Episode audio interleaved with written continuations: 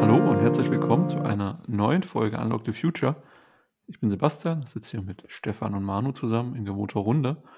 Und ja, ich glaube, jetzt hat man in diesem Jahr die ersten schönen Tage. Viel Sonnenschein, man lag auch viel in der Sonne.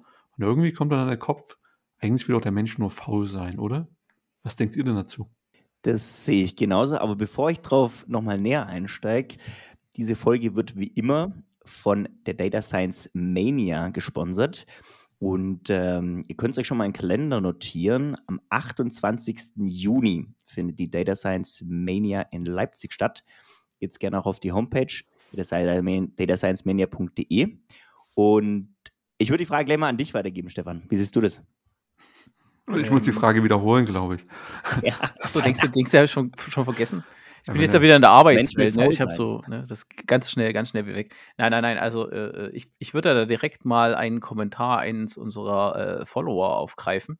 Der hatte zu dieser Disziplinfolge, die wir aufgenommen hatten, Sebastian, vor 2 oder 3 Folgen, 2 Folgen, hatte er gefragt, oder wir sollten mal diskutieren, wo Disziplin vielleicht kontraproduktiv sein kann. Ich erinnere mich da ein bisschen an dieses Responsibility-Prozess, wo wir da auch mal, über dieses Buch wollten wir auch mal eine Folge machen. Und da gibt es ja als eine der, um Verantwortung zu übernehmen, muss man so Schritte durchlaufen. Und eins davon ist, dass man sich zu etwas verpflichtet. Hat ganz viel auch mit Disziplin zu tun. Und dann kommt man in so eine Arbeitsamkeit, die nichts mehr schafft. Und ich finde zum Beispiel immer Leute sehr sympathisch, die faul sind und schlau, also die sich möglichst Arbeit sparen wollen, aber trotzdem dann immer in so einen Flow-Zustand abdriften und dann trotzdem was schaffen. Ich glaube, da gibt es auch ein Zitat von, jetzt fällt es mir wieder ein, von Bill Gates, der hat mal gesagt, wenn ich einen schwierigen Job habe, dann stelle ich dafür einen faulen Menschen ein, weil der findet einen einfachen Weg, um diesen schwierigen Job zu bewerkstelligen. Ne? Und da ist eigentlich auch viel dran, weil faul ist ja nicht gleichbedeutend mit dumm. Ja? So, es gibt super schlaue Leute, die kriegen es aber weil sie faul sind, in kurzer Zeit hin irgendwie super komplexe Aufgaben zu lösen oder so, ja. Aber sie wollen sich halt nicht im Vorfeld damit beschäftigen. Und das finde ich eigentlich auch, kann für Firmen ist es manchmal schwierig zu ertragen, weil diejenigen, die ganz fleißig wirken, die scheinen irgendwie auch produktiv zu sein, aber es gibt oft, glaube ich, so, wenn du faul bist als Person, wirkst du vielleicht nicht so produktiv, aber du bist es im Ende, weil du halt ein schwieriges Problem lösen kannst. Wie würdest du jetzt faul definieren? Also ich würde faul definieren, ich bin mir bewusst, dass eine Aufgabe ansteht. Ich erledige sie aber so lange nicht, bis ich weiß, dass ich sie jetzt erledigen muss. So. Klingt nach agilen Arbeiten. Ja, also das hat so, also ich finde, faul hat also immer was mit so Prokrastinieren zu tun. Ich schiebe was lange vor mir her, aber jetzt nicht unbedingt, weil ich es nicht jetzt machen könnte oder mich jetzt nicht jeden Tag 2 Stunden hinsetzen könnte, sondern weil ich denke, hey, wenn ich dann, wie es der Stefan vorhin gesagt hat, ich mache das am Samstag 6 Stunden am Stück, weil dann komme ich in den Flow und es reicht immer noch. So, das ist für mich faul. Und das ist jetzt nicht diszipliniert sozusagen. Das ist jetzt die Unterscheidung. Schon, ja. Also faul sein ist halt relativ negativ belegt im Deutschen. Und es gibt ja dieses Volker Pispers, ne, der Satiriker, der dann halt mal das hatte, okay, der Löwe hat Hunger, er jagt eine Gazelle, frisst die Gazelle, ist satt, legt sich wieder in die Sonne. So. Der Mensch würde sagen, hey, jetzt noch jetzt könnte ich noch 4 Gazellen an dem Tag jagen. Die tue ich dann in den Kühlschrank, aber eine Gazelle muss ich für den Kühlschrank und eine für den Strom dafür jemand anders geben. Und hat sich ein bisschen darüber lustig gemacht, hat das quasi umgekehrt, dass Faulsein gar nicht so schlimm ist. Ne? Also das positive Faulsein wäre der Müßiggang. Ne? Also in der Antike galt es halt als unschick zu arbeiten, gerade im Griechischen. Ja. Mhm. Und auch dieses Müßiggang, sich bewusst Zeit nehmen, ja. Ich habe das mal im Rahmen von einer Meditationsphase für mich ausprobiert. Eine Zeit lang habe ich fast jeden Tag meditiert, ja. Und es ist für mich extrem schwer gewesen zu sagen, hey, pass auf, ich nehme mir jetzt bewusst, auch wenn es nur 10 Minuten sind, was nicht viel klingt, was da für Gedanken in den Kopf kommen, also wenn man bewusst Müßiggang betreibt, ne. Es kann super anstrengend sein, gerade in der Anfangszeit, finde ich. Also für einen selber halt, ne? Man ist so gewohnt, dass man zugeballert wird mit Informationen. Würde ich auch Müßiggang von Meditation unterscheiden. Oder von Nichtstun unterscheiden. Mhm. Also Müßiggängertum ist ja auch, dass du Lust wandelst oder flanierst irgendwie durch den Park und halt die Zeit anders nutzt sozusagen. Beim Begriff faul schwebt bei mir immer noch mit rum, dass man versucht, mit möglichst wenig Aufwand möglichst viel Ergebnis zu erzielen. Und deswegen ist es auch immer sinnvoll, faul und klug ist eine schöne Kombination, hilft in der Arbeitswelt, sieht natürlich nach außen immer mega entspannt aus, denke ich mal. Und das passt nicht so ganz rein, passt vielleicht auch nicht in die Zeit, wo die Arbeitswelt seit Industrialisierung doch so durchgetaktet ist, dass man unbedingt den Anschein wahren muss, man wäre mega beschäftigt. Ja. Und das würde ich jetzt auch nochmal von Disziplin abgrenzen, weil das ist nochmal was anderes. Du kannst natürlich auch super diszipliniert dich jeden Tag eine Stunde hinsetzen und was machen und den Rest des Tages nichts. Ne? Dann bist du trotzdem faul, diszipliniert und effizient, glaube ich. Oder effektiv, auf jeden Fall eins von beiden oder beides. Das erinnert mich irgendwie so an diese BWL, dieses Maximal- und dieses Minimal-Prinzip, ne? Dass ich mit einer vorgegebenen Menge möglichst viel erreiche oder mit einer möglichst wenig Menge ein gesetztes Ziel erreiche. Wo ordnet sich denn da faul ein? Ich versuche ich, wenn ich faul bin, mit möglichst wenig Aufwand viel zu erreichen oder mit möglichst wenig Ressourcen ein gestecktes Ziel. Also ich schraube ja, wenn ich faul bin, ja schon an dem Ergebnis auch ein bisschen rum. Also ich bin ja ständig am Verhandeln mit anderen um mir oder um es möglichst klein zu halten. Es gibt so diesen Spruch, ein gutes Pferd springt nur so hoch, wie es muss. Genau das. Das ist dann die Begründung, ja, ich habe eine 4, ja klar, ich muss ja nicht mehr lernen, ne? Oder so. Genau, das wäre faul, ne? Aber das ist schon fast zu intelligent, das zu sagen, ne?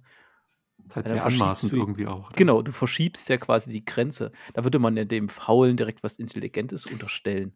Ist das dann schon Imposter-Syndrom?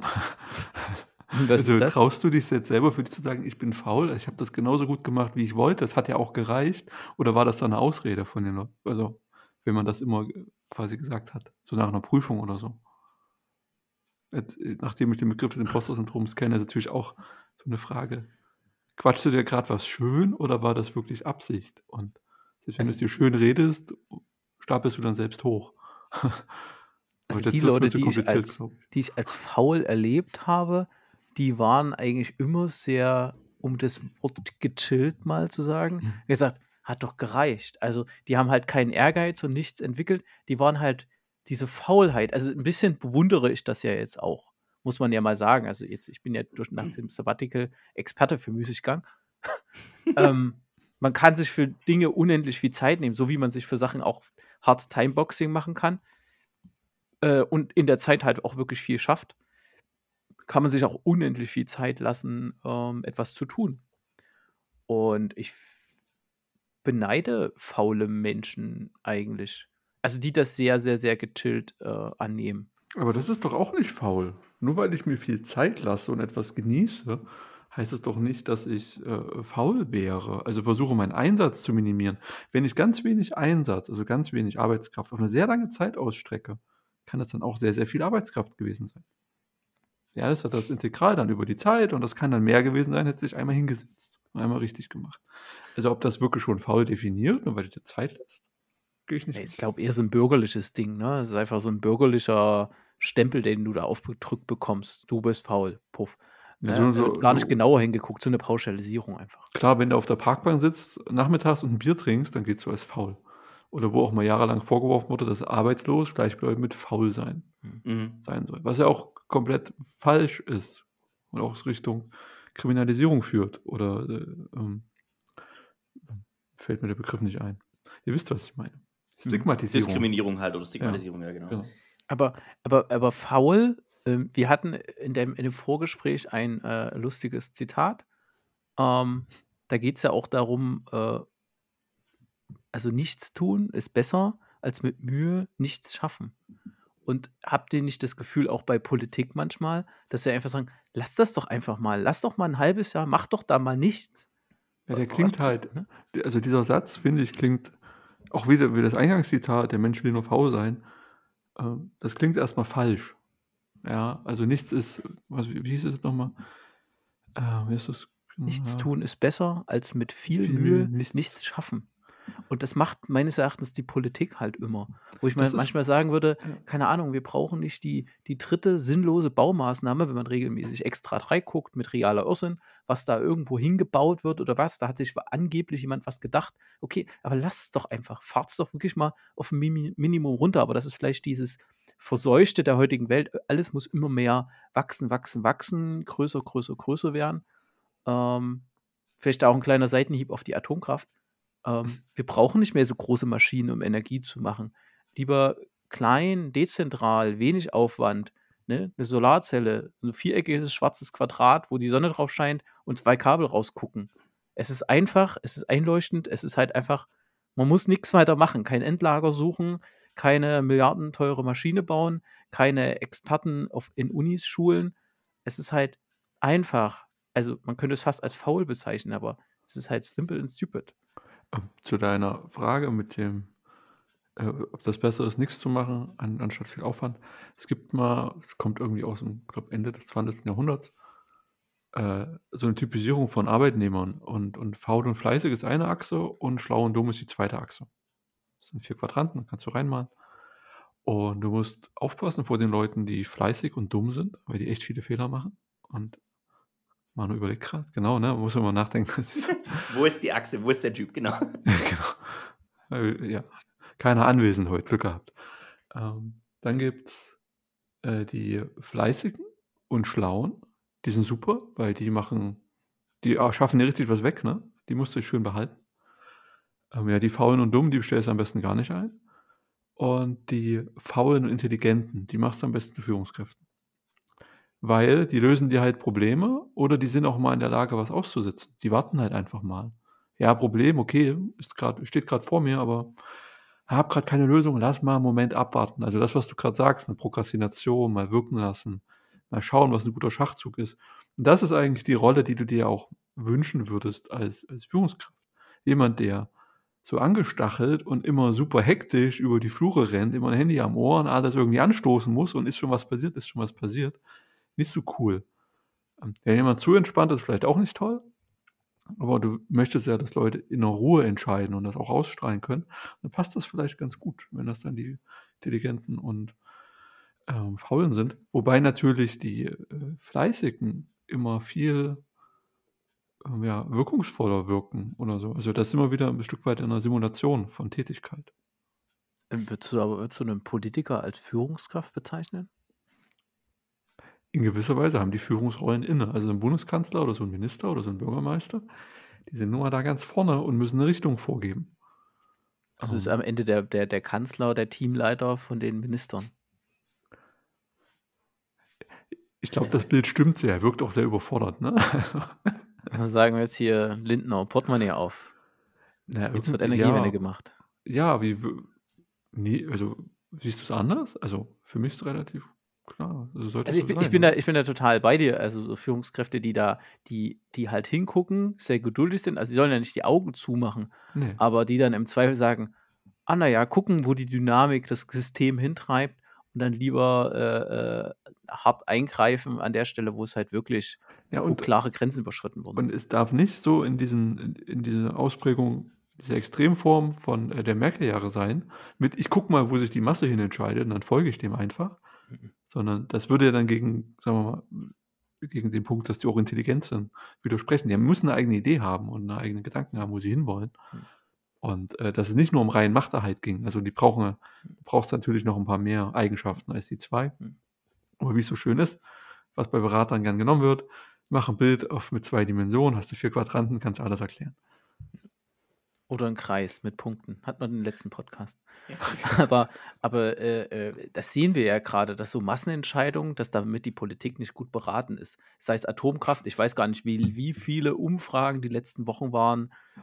Sind sie dafür, dass wir aussteigen? Oder Thema E-Fuels. Ne? Mhm.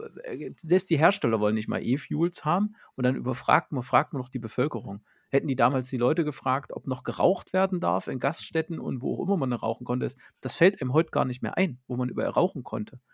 Du siehst immer mal noch so ein Schild, ne, und weißt dann, gut, okay, ach du Scheiße, wenn jetzt hier Leute rauchen würden. Super unangenehm. Und genauso ist es mit E-Fuels. Die sind dann einfach weg. Ne? Also ich glaube, Politiker verstehen vielleicht manchmal nicht so, Politik soll einen gewissen Rahmen schaffen, um Wirtschaft zu ermöglichen, ja. Aber E-Fuels sind ein gutes Beispiel, also Stichwort Technologieoffenheit, auch mal vielleicht da kurz noch eingestiegen, ja. Technologieoffenheit wird ja oft meines Erachtens nach so hergenommen, um zu sagen, wir setzen jetzt nicht alles auf eine Karte. So. Faktisch ist es ja aber so, dass die letzten 100 Jahre sich eine Karte, nämlich das Verbrennerauto, gegenüber dem Pferd durchgesetzt hat für die Massenmobilisierung. So. Und wenn ich jetzt sehe, dass ein E-Auto vom Verbrauch, von vielen Parametern her einfach besser ist als ein Verbrenner, dann kann ich jetzt alles andere gleichwertig fördern, in dem Wissen, dass diese eine Karte mein Ass unter meinen Karten ist. Punkt. Und das ist halt sowas, wo ich sage, genauso mit Atomkraft. Atomkraft ist ein minimaler Anteil an der Stromerzeugung in Deutschland. Ich kann mir da jetzt eine riesen Diskussion aufhängen unter dem Stichwort Technologieoffenheit, oder ich baue einfach 20 GW Solarparks zu, jedes Jahr. So dieser Pragmatismus, der fehlt mir manchmal so. Ja, lass einfach die Scheindiskussionen schön ins Leere laufen, aber konzentriere dich auf das, was wirklich getan werden muss. Und das ist Ladesäulenausbau, das ist alles, was geht mit Solarzupflastern, ja, weil das sind halt einfach so, ja, ich meine, am Ende führt da kein Weg dran vorbei, egal wie wir es drehen und wenden wollen, ja, und ob man dann noch 2 Wasserstoffautos, ich habe letztens wirklich Tränen lachen müssen, ratet mal, wie viele Wasserstoffautos in 2022 in Deutschland zugelassen wurden. 10. 122. Okay. 700. Ach, 700. Das ist nicht mal eine Tagesproduktion von einem deutschen Hersteller. Eine Tagesproduktion wurde in Gesamtdeutschland Wasserstoffautos zugelassen. Und wir reden über eine Wasserstoff. Nee, Leute, nein. So, die nächsten ist mittelfristig für den Schwerlastverkehr etc. Mag das alles sein. Aber ich weiß nicht, wie viele 100.000 oder Millionen Elektroautos in Deutschland zugelassen wurden. Aber mehr als 700 waren es schon. Ja, es gibt ja auch keine Tankstellen, was soll ich denn machen? Genau. Aber jetzt schließen wir mal wieder den Kreis zu unserem Thema. Ich bin aber jetzt viel zu faul, Manu.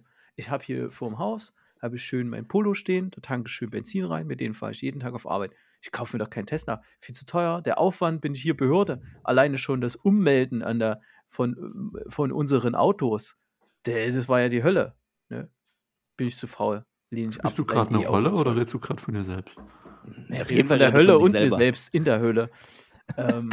Das ist doch alles viel zu kompliziert. Ich bin faul, ich will das einfach haben.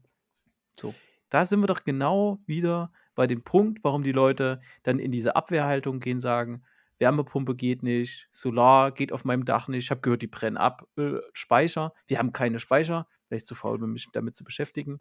E-Autos, alles Quatsch. Studien zeigen, wenn Leute einmal E-Auto gefahren sind, kaufen sie sich innerhalb der nächsten 9 Monate 50% oder so ein Elektroauto. Mhm. Und das hört sich dann nicht danach an, dass wenn die einmal Kontakt damit geschlossen haben und ihre Faulheit quasi damit besiegt haben, die genährt ist von ihren Vorurteilen, dann ändern die da halt auch ihr Leben. Ne? Oder wenn sie einfach mal, keine Ahnung, eine Naturkatastrophe, die es so vielleicht in ihrer Kindheit nicht gab, erlebt haben, dann glauben sie halt auch eher an den Klimawandel und werden ein bisschen unbequemer, indem sie weniger Fleisch essen, an ihrer Ernährung was ändern. Also Faulheit kann ja auch überwunden werden. Also Faulheit hat ja durchaus doch schon einen negativen Aspekt, wenn man ihn jetzt gesamtgesellschaftlich sieht. Also ist Faulheit jetzt für dich gleichbedeutend mit der Komfortzone?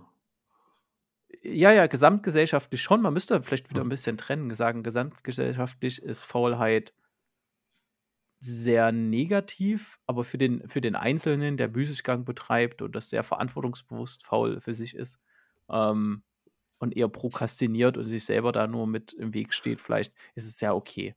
Das ist ein schönes Bild, wenn ich verantwortungsfaul mit mir selbst umgehe und prokrastinierend, müßiggängerisch durch das Leben gehe. Gehst du nicht verantwortungsbewusst mit dir um?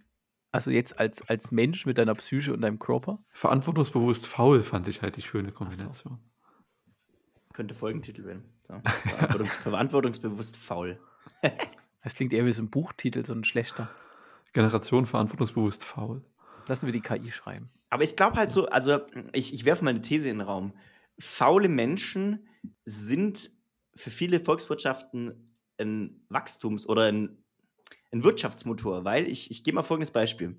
Wenn man jetzt sagen würde, wenn ich mir so einen ganz disziplinierten Menschen vorstelle, ja, dann fährt er irgendwie morgens 5 Kilometer mit dem Fahrrad zur Arbeit, arbeitet da sein Stuff weg, ne? Ernährt sich super gesund, weil er diszipliniert auf seinen Körper achtet, schaut gar nicht viel Fernsehen, sondern liest eher Bücher, fliegt jetzt vielleicht nicht 5-mal im Jahr nach Malle, ne? Geht vielleicht nicht ins Fußballstadion jedes zweiten Wochenende und grillt auch nicht im Februar an. Das sind alles Sachen, die kann man machen, völlig wertungsneutral. Aber diesejenige Person, ja, die hat ja am Ende des Tages ein Fahrrad und 30 Bücher und fährt kein SUV und geht nicht jeden zweiten Tag zu McDonald's und geht nicht alle 2 Wochen in den Mediamarkt und, ne? Fliegt nicht jede 3 Wochen auf Malle. So, dann habe ich ja irgendwie so, da bricht ein Wirtschaftsfaktor weg. Aber warum ist das faul? Ja, nee, das ist ja überzeichnetes Bild, was, glaube ich, in der Gesellschaft vorherrscht. So, dass man sagt, also ich sag mal so, kannst du dir einen Top-Manager vorstellen, der abends zu McDonald's fährt? Ja. Ja. Okay, dann habe ich ein falsches Bild von Top-Managern. Aber halt Top-Manager auch nicht für faul. Die sind super, also die fahren jeden Tag mit einem Dienstwagen zur Arbeit, sind ganz pünktlich und simulieren ganz fleißig Arbeit. Genau, und simulieren ganz fleißig Arbeit, genau. Und ich habe das Gefühl, gerade so Fast Food wird auch oftmals gleichgesetzt mit faul, weil ich bin zu faul, auf meinen Körper zu achten, ich bin zu faul zu kochen, ja. Und genau das will ich ja als Führungskraft zum Beispiel nicht ausstrahlen, weißt du? Jetzt könnte ich es doch aber auch nochmal rumdrehen und sagen, ja, du bist vielleicht zu faul, in 40 Jahren ständig zu irgendwelchen Ärzten zu laufen und versuchst, dem entgegenzuwirken, die nur sagst, na, ich achte mal gleich auf mich. Dann habe ich später weniger zu tun, wenn ich meine Ernährung umstellen muss. Indem du vorausschauend bist, also ich will jetzt darauf hinaus, dieses Faulsein kann ich ja in beide Richtungen lesen. Ne? Ja. Faulsein im Sinne von, ich tue mir was Gutes oder ich vermeide mir was Schlechtes anzutun. Wie dieser deutsche Spruch, den es da gibt, ne? Wer Ordnung hält, ist nur zu faul zum Suchen. Ja, genau. Das ist halt, also man kann mit diesen Faulsein halt schon auch spielen. Ne? Also das kann man schon umdrehen. Ja. Also das mit dem Wirtschaftsfaktor würde ich halt mitgehen, weil ich glaube, dass sehr viele Bedürfnisse entstehen daraus, dass man eben Faulsein, dass einem was abgenommen wird. Und das ist dann halt auch der Trick, ne? Wenn du mir Strom so erklärst, dass es einfach aus der Steckdose kommt und da ist irgendein Solarpanel auf dem Dach und sagst, hier, das ist ein Viereck, da kommt Strom raus. Ja, super. Also Apple ist doch der Meister darin, irgendwie eine gute UI und UX zu bauen, dass ich nicht mal meine Anleitung dazulegen muss und ich muss mich um nichts kümmern und ich begebe mich vertrauensvoll in die Fänge des Großkonzerns und bin dann nach Jahren enttäuscht, wenn sie meine Daten missbraucht haben. Und das ist okay, dafür hatte ich halt ein paar Jahre Spaß. Aber das sind ja genau die Faktoren, wo man sagt, okay, ein Produkt macht mich entweder gesund, sorgt für meine Sicherheit oder erhöht meinen Komfort. Das sind ja immer die in der Menschheitsgeschichte, die Must-Haves, die ein Produkt haben. Ordnen Sie bitte mal Bungee-Jumping da ein. Ach so. Ja, das ist zum Spaß da. Okay. Das ist for fun. Das fällt in die Kategorie for fun. Das ist Sonstiges einfach. Sonstiges. Okay. Aber, ich meine, ich muss das mal versuchen, richtig zu formulieren. Wenn ich jetzt ich nehme es mal an einem konkreten Beispiel aus meinem Bekanntenkreis. So, da ging es darum, eine Lampe aufzuhängen, so, an der Decke. Und da gibt es jetzt 2 Möglichkeiten. Ein sehr disziplinierter Mensch würde jetzt zum Beispiel sagen, gut, ich habe das Projekt Lampe aufhängen. Ich fahre jetzt im Baumarkt, kaufe mir Dübel, kaufe mir eine Bohrmaschine, schraube das in die Wand, bla, ne, zeichne mir das an und so weiter. Ein fauler Mensch würde sich sagen, hey, ich gehe auf eBay Kleinanzeigen, schreibe raus, habe Lampe zu montieren, 25€, bitte Samstag 18 Uhr kommen. So, die Lampe hängt am Ende des Tages, ja. Der Aufwand ist ein ganz anderer, ja. Aber irgendwie ist mir selber, und vielleicht bin ich da auch voll, die zweite Variante viel sympathischer, weil ich sage, naja, der kann das gegebenenfalls vielleicht sogar noch besser, weil er Handwerker ist und sich was dazu verdient, als ich, ne? Also dann gebe ich es doch dem, also so, ne? So sinngemäß. Und da kann ja Faulheit was extrem, wie soll ich sagen, Wertstiftendes sein irgendwie. Ist da vielleicht die Abwägung, was du in der Zwischenzeit mit deiner Zeit getan hast? Wollen wir das so machen? Also, du kannst ja die Dienstleistung ausschreiben und guckst in der Zeit irgendeine Serie. Dann können wir uns überlegen, ob das gut war oder nicht. Oder du kannst in der Zeit was anderes getan haben, was dir vielleicht mehr Spaß gemacht hat. Ist es dann faul oder ist es dann clever? Aber das ist diese ökonomische Abwägung, ne? Du hast ja diese 25 Euro, wir sehen jetzt mal davon ab, dass es keine Schwarzarbeit, sonst was ist. Natürlich nicht. Auf jeden Fall nicht. 25 Gramm, 25 Euro, das ist fast dasselbe. Ne? 25 Gramm. Das sind aber gute Marktpreise. Auf jeden Fall, diese 25 Euro hat ja derjenige, der das machen lässt, ja irgendwie ja verdienen müssen. Mhm. Ne? Außer wir haben irgendein Problem mit unserer Gerechtigkeit, dass verschiedene Jobs nicht wirklich gerecht, ne? Diese Diskussion wollen wir jetzt gar nicht aufmachen. Gehen wir davon aus, das ist gerecht. Also hat er ja an anderer Stelle genauso viel Leistung eingesetzt. Keine Ahnung, er designt Dinge, er baut Dinge, er kann auf jeden Fall Sachen besser als eine Lampe an die Decke bringen. Und dafür hat er 25 Euro bekommen und die setzt er halt lieber ein, um keine Ahnung, faul zu sein. Eine halbe Netflix-Serie, ich weiß nicht. Nee, das ist ja die Opportunitätskosten. Du kommst jetzt in die Welt Opportunitätskosten. Du überlegst, ob ich das mache oder lieber was anderes. Das heißt, du wägst zwei Alternativen ab und dann hast du Opportunitätskosten ausgerechnet und gesagt, naja, dann gebe ich dir lieber die 25 Euro, lieber Stefan, und mach dafür was anderes. Aber da könnte ich jetzt auch diese wieder gesamtgesellschaftliche Betrachtung aufmachen, sind 25 Euro mehr fürs Bruttoinlandsprodukt.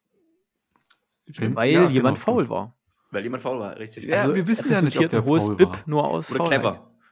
Faul oder, ich glaube, faul und clever liegen extrem eng beieinander. Ich glaube, das ist auch das hier, was Bill Gates meinte, ne? Wenn du irgendeine schwierige Aufgabe hast, gib's einem Faulen, weil der löst sie irgendwie clever, ne? Der weiß irgendwie so Workarounds, der macht das dann schon. Oder sie. Ich finde es gerade spannend, dass wir jetzt auf einmal in Volkswirtschaftstheorien abgerutscht sind und fast Mikroökonomik. Ich möchte aber kurz nochmal, bevor wir unseren Feedbackgeber vergessen, nochmal auf das Feedback zurückkommen, was es gab. Disziplin. Wo kann die denn kontraproduktiv sein? War ja auch so eine steile These in dem Feedback und wir wollten das ja kurz aufgreifen. Kann Disziplin bei faul, also wenn ich diszipliniert im Faulsein bin, ich bin diszipliniert faul. Mhm. Ist das denn schädlich?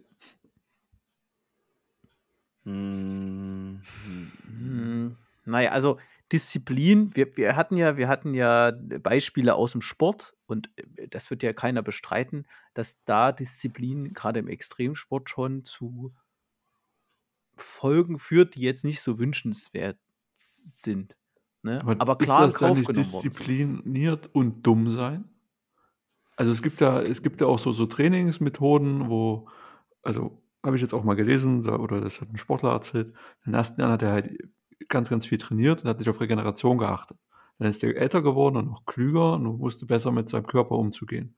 Also Regeneration ist halt enorm wichtig, damit kannst du wieder Trainingseinsatz sparen. Also irgendwie, ja, disziplinierter Umgang mit sich selbst und diszipliniertes Leben, aber trotzdem clever sein. Also von allem zu viel ist immer ungesund, das heißt, die Dosis macht das Gift. Aber mir fällt jetzt nicht unbedingt was ein, wo ich sagen würde, das ist unbedingt schädlich.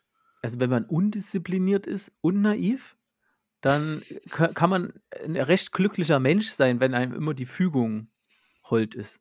Weil man zum Beispiel ein weißer Mann in Mitteleuropa ist und einem alles in den Schoß fällt. Ne? Da musst du dich nicht großartig mühen, Disziplin auch nicht so. Und da hast du halt immer mal, da hatte ich aber jetzt Glück. Ne? Oder, ach Mensch, jetzt habe ich die Beförderung bekommen. Mensch, und hier die disziplinierte Joanna hat sie halt nicht bekommen. Ne? Also, das ist da vielleicht, aber Disziplin ist auch so was Komisches, ne? Ist wie faul, so jetzt nicht so ein ganz positiver Begriff im Deutschen. Nee. Hat schon ein bisschen was Streberhaftes. Ich überlege halt, wenn ich diszipliniert in die falsche Richtung laufe, ist das dann, kann schon schädlich sein. Ich glaube, das kann schon Schaden anrichten. Also Disziplin, wenn du schlechte Dinge tust und das sehr gut tust und sehr diszipliniert tust, ist es nicht so gut. Also wenn du ein richtig guter Waffenhersteller bist, ist dann halt auf für viele gesehen ungünstig. Aber meistens, wenn du diszipliniert bist, dann richtest du ja deine Energie sowieso auf was du vorher klar definiert hast. Sonst kann ich ja gar keine Disziplin auf irgendwas entwickeln. Ich glaube, es gibt sehr disziplinierte Hacker. Ich glaube, es gibt wirklich Jungs, die sind, also so der, weiß ich nicht, die sind drauf erpicht.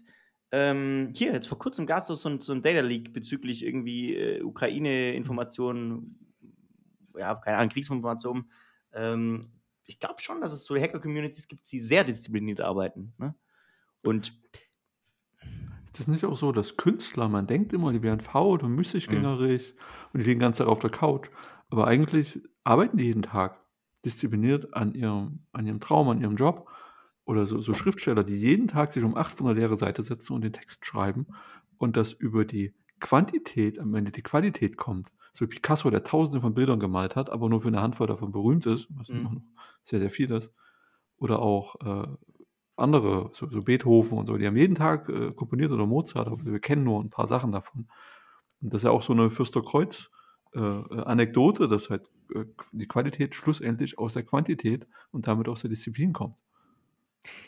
Ich glaube halt auch, dass wenn du Disziplin, wenn die Zeit noch nicht reif ist für das, was du diszipliniert tust, dann wird erst die Nachwelt das zu schätzen wissen. Ja? Ich war vor kurzem, auch wenn du jetzt gerade Künstler ansprichst, ja, Gustav Klimt, der hat so Bilder im Wesentlichen von nackten Frauen gemalt. So. Und das 1905, 1904 irgendwie so, oder Ende 1890 in Wien. Und die Wiener Schickeria war da überhaupt nicht drauf eingestellt, ja, gar nicht. Und heute sind die Bilder halt mehrere 100 Millionen US-Dollar wert, ja. Und das ist halt so, der war super diszipliniert, wie du sagst, der hat auch mehrere 100 Bilder gemalt, aber ist von seiner Zeit extrem verschmäht worden. Mhm. Weil halt die Disziplin da irgendwie, er war diszipliniert, etwas zu malen, was die Zeit nicht gesehen oder anerkannt hat. Dann so eine Timing-Sache, ne, Markt-Timing. Genau.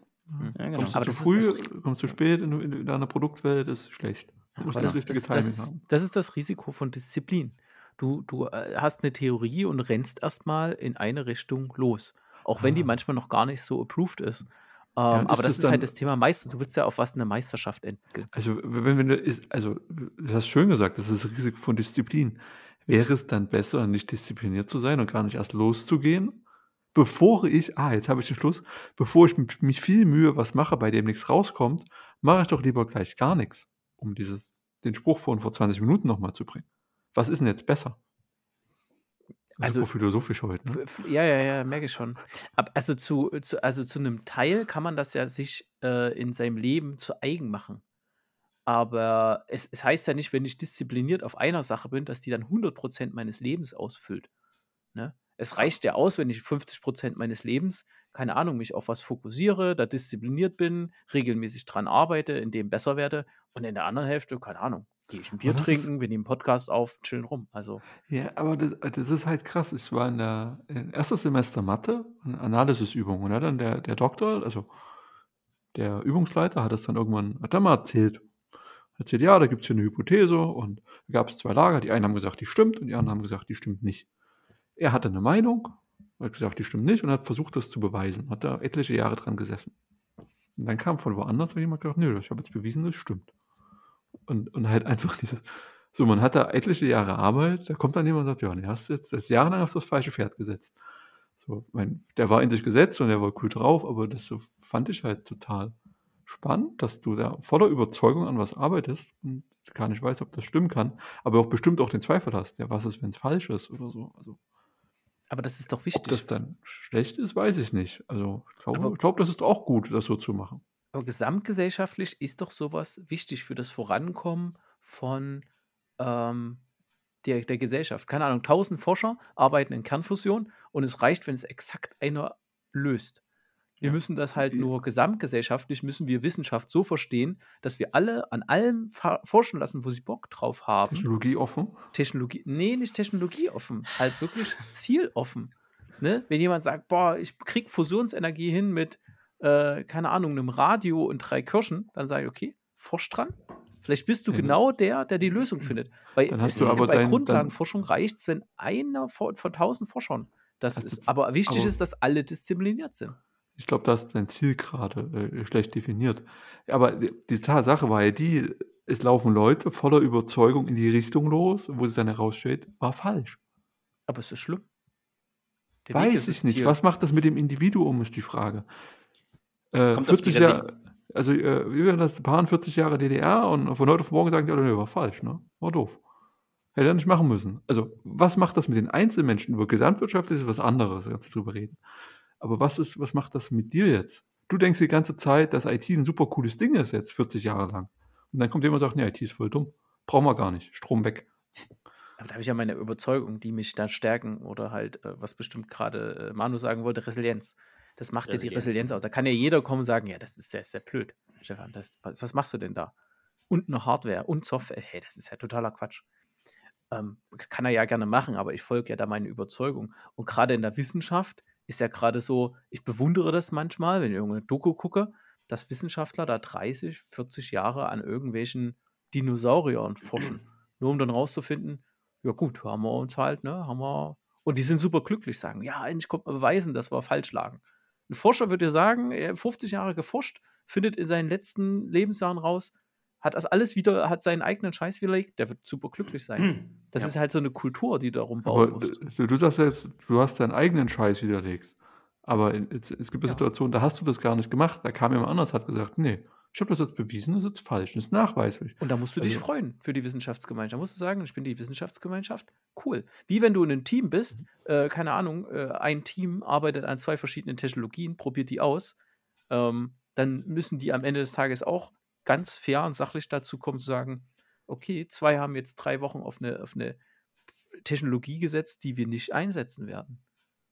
Ne? Oder stell dir mal Politiker vor, die machen Wahlkampf für irgendeine Sache und die wählt dann niemand. FDP. Oder es stellt sich halt raus, sie machen Politik, keine Ahnung, finden sie nur noch vielleicht 5%, wenn überhaupt, der Leute, die es wählen. Oder die Linkspartei. Ja. Oder die SPD. Aber das ist doch ein schönes Bild, finde ich, dass man die Größe hat und an das höhere Ziel quasi sich beruft und sagt, ja, aber ist doch trotzdem okay. So, und finde ich gut, gefällt mir. Ich glaube halt auch, dass wir haben ja heute das Thema Faulheit gehabt, mit dem kleinen Seitenhieb auf Disziplin. Ich finde gerade, das ist so gefühlt, gehört das irgendwie zusammen. Also so als Gegengewicht. Mhm. Weil wenn ich in irgendwas diszipliniert bin, will ich auch mal in faul sein. Ne? Auch mal sagen, keine Ahnung, ich habe jetzt die Fusionsenergie erfunden, dafür macht mir jemand für 25 € die Lampe an die Decke. So, Punkt, danke. Das war das Schlusswort, oder? Das war ein Schlusswort. Ja, das war heute. Sehr schön. Ja, das war das Schlusswort. Danke, Stefan. Danke, Manu. Danke. Und danke, Sebastian.